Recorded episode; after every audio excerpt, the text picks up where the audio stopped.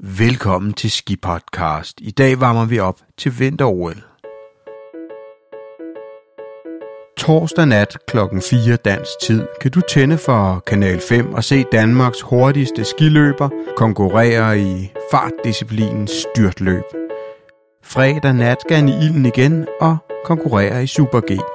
Navnet er... Jeg hedder Christoffer Fogh. Jeg er 25 år kører på ski fra Danmark. Og han er hurtig. Jeg mener, jeg har kørt øh, 145 km i timen, tror jeg nok, er det hurtigste, jeg er blevet målt til. Det er lige der omkring et sted. Christoffer Forup har netop været ilden i disciplinen alpin kombination, der består af et forkortet styrtløb og et slalomløb. I første gennemløb, altså styrtløbet, var Christoffer kun 1,84 sekund langsommere end den ypperste fartspecialist Dresen. Og tænker du, hvor lang tid er 1,84 sekund? Jamen så lad os lige prøve at skære det ud af denne jingle. 1,84 sekund. Samlet kom den 25-årige Christoffer Forup ind som nummer 30 i alpinkombinationen, hvilket er den tredje bedste danske placering i de alpine skidiscipliner nogensinde.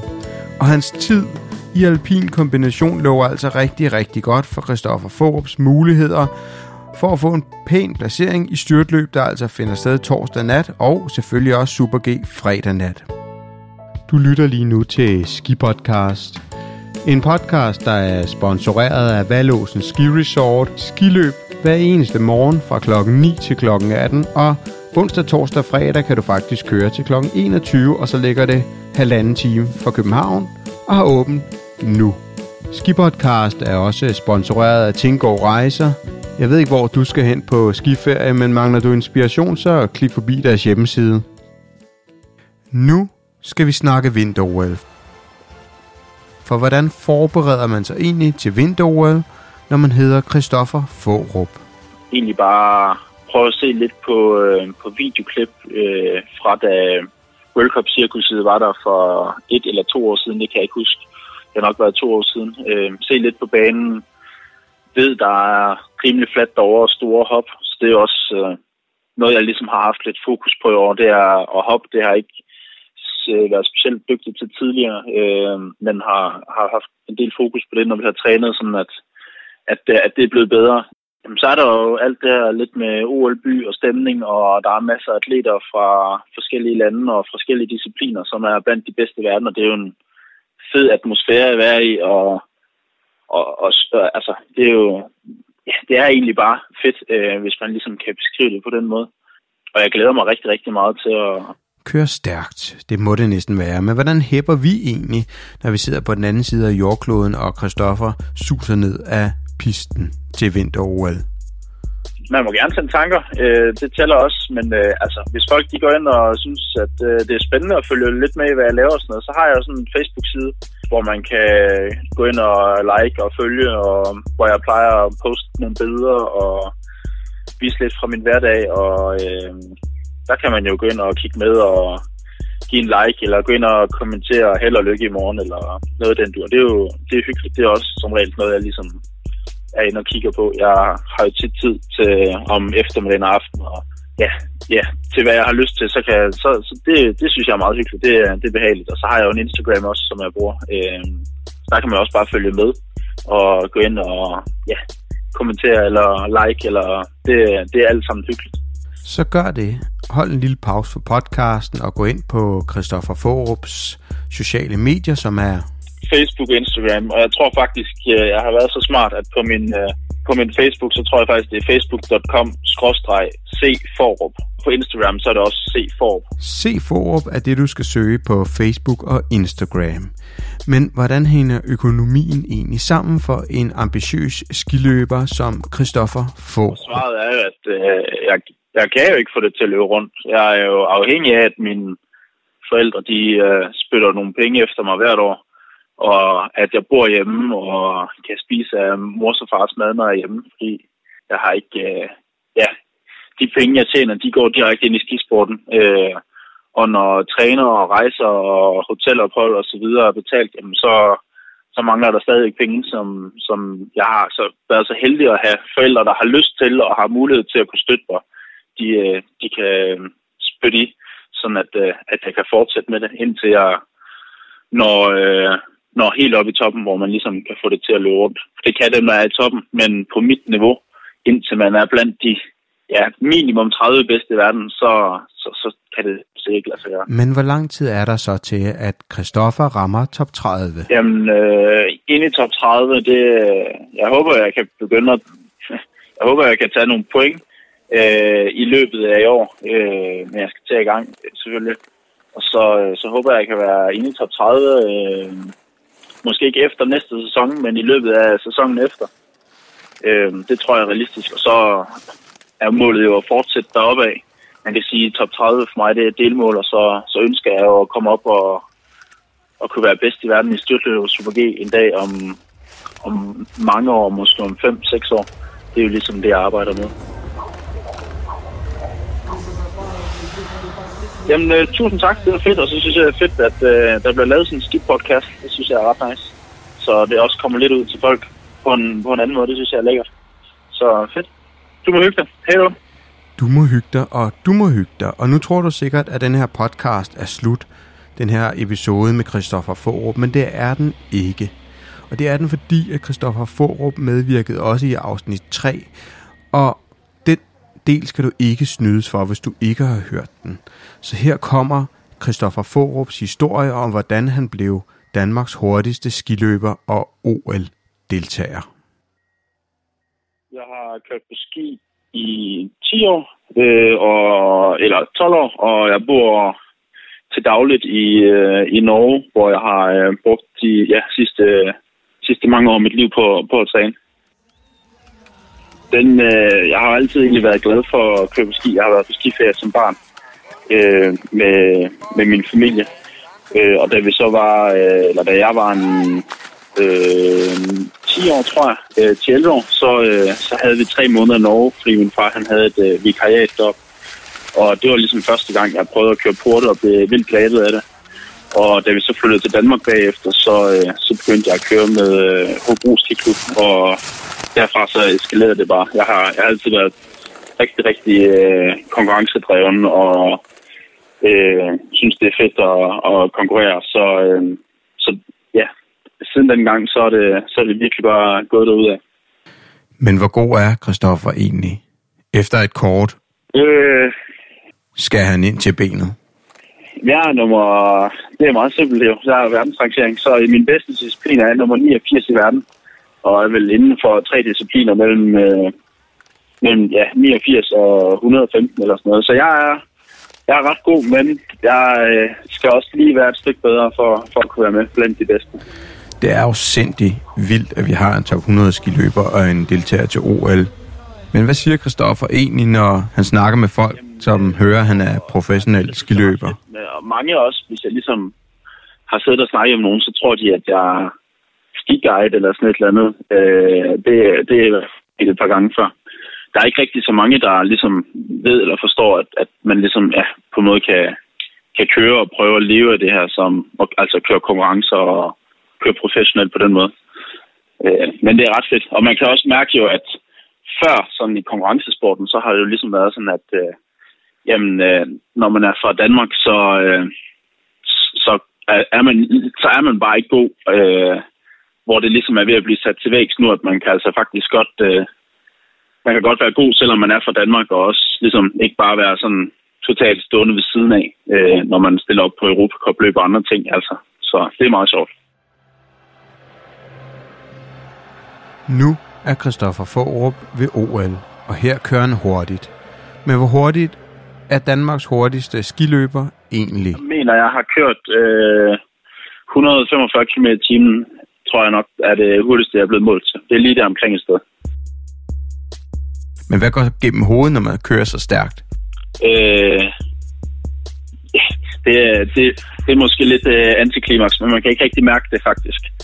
Øhm, det kommer rigtig meget ind på forholdene. Man kan køre 90 km i timen, og så er der øh, ujævn overflade, og det føles som om, man kører 140, og så kan man køre 140 på det lækreste øh, jævne, øh, glatte forhold, og så føles det som om, man kører 90.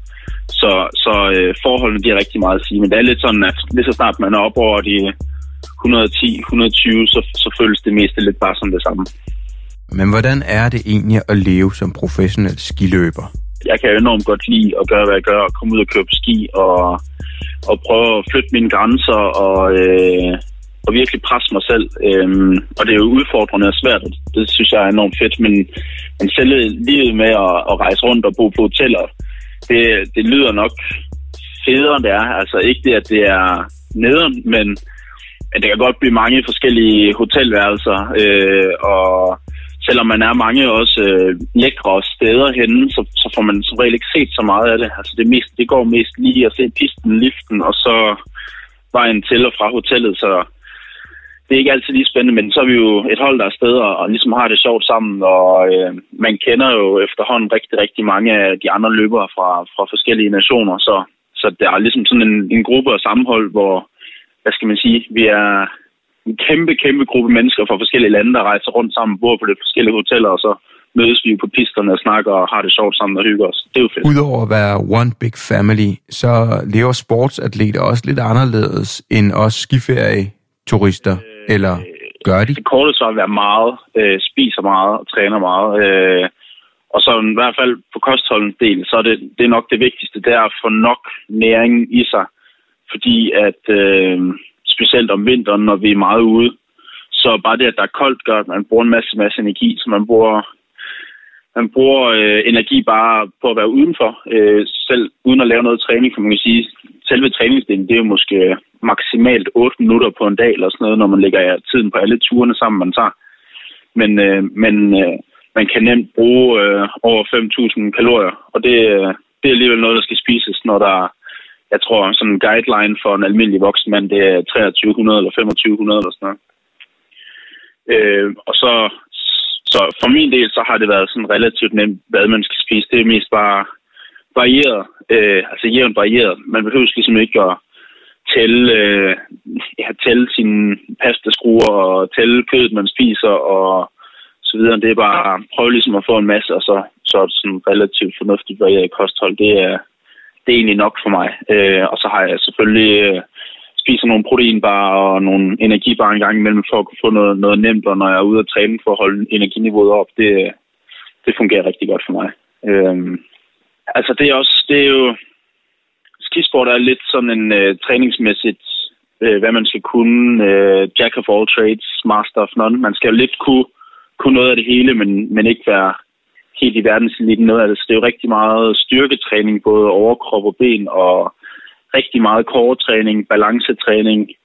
Bruger rigtig meget tid på udholdenhed for at, at kunne have overskud på lange træningspas, men også på løbsdage, og når man ligesom rejser så meget, at man ja, kan holde et overskud i hverdagen, det har, det har rigtig, rigtig meget at sige. Så træner egentlig rigtig, rigtig mange forskellige ting, og hen over sommerperioden, så er det som regel øh, to pas øh, om dagen, og så øh, træning seks dage om ugen, og så har jeg en fridag. Og så ligger det op. Man træner rigtig meget som professionel skiløber. Men hvis Christoffer Forup lader tankerne vandre lidt tilbage til et skiferieminde, hvad kommer så frem? Jamen, det, det er efterhånden lang tid siden, men øh, jeg kan huske, det er jo næsten også konkurrencepræget, men jeg kan huske, vi var i Frankrig, jeg tror det var LBS, hvor med skiskolen, så var der øh, portbanekonkurrence, hvor jeg, øh, og jeg er usikker på, men det kan godt være, at det var en af de første gange, hvor jeg kørte porte. Men der tror jeg, jeg blev nummer 6 eller sådan noget øh, gennem den her portbane, og fik sådan et emblem for at, øh, for at køre hurtigt. Og så fandt vi så senere ud af, at dem, der havde slået mig, det var vist øh, skiinstruktørerne. Det synes jeg selvfølgelig var rimelig fedt.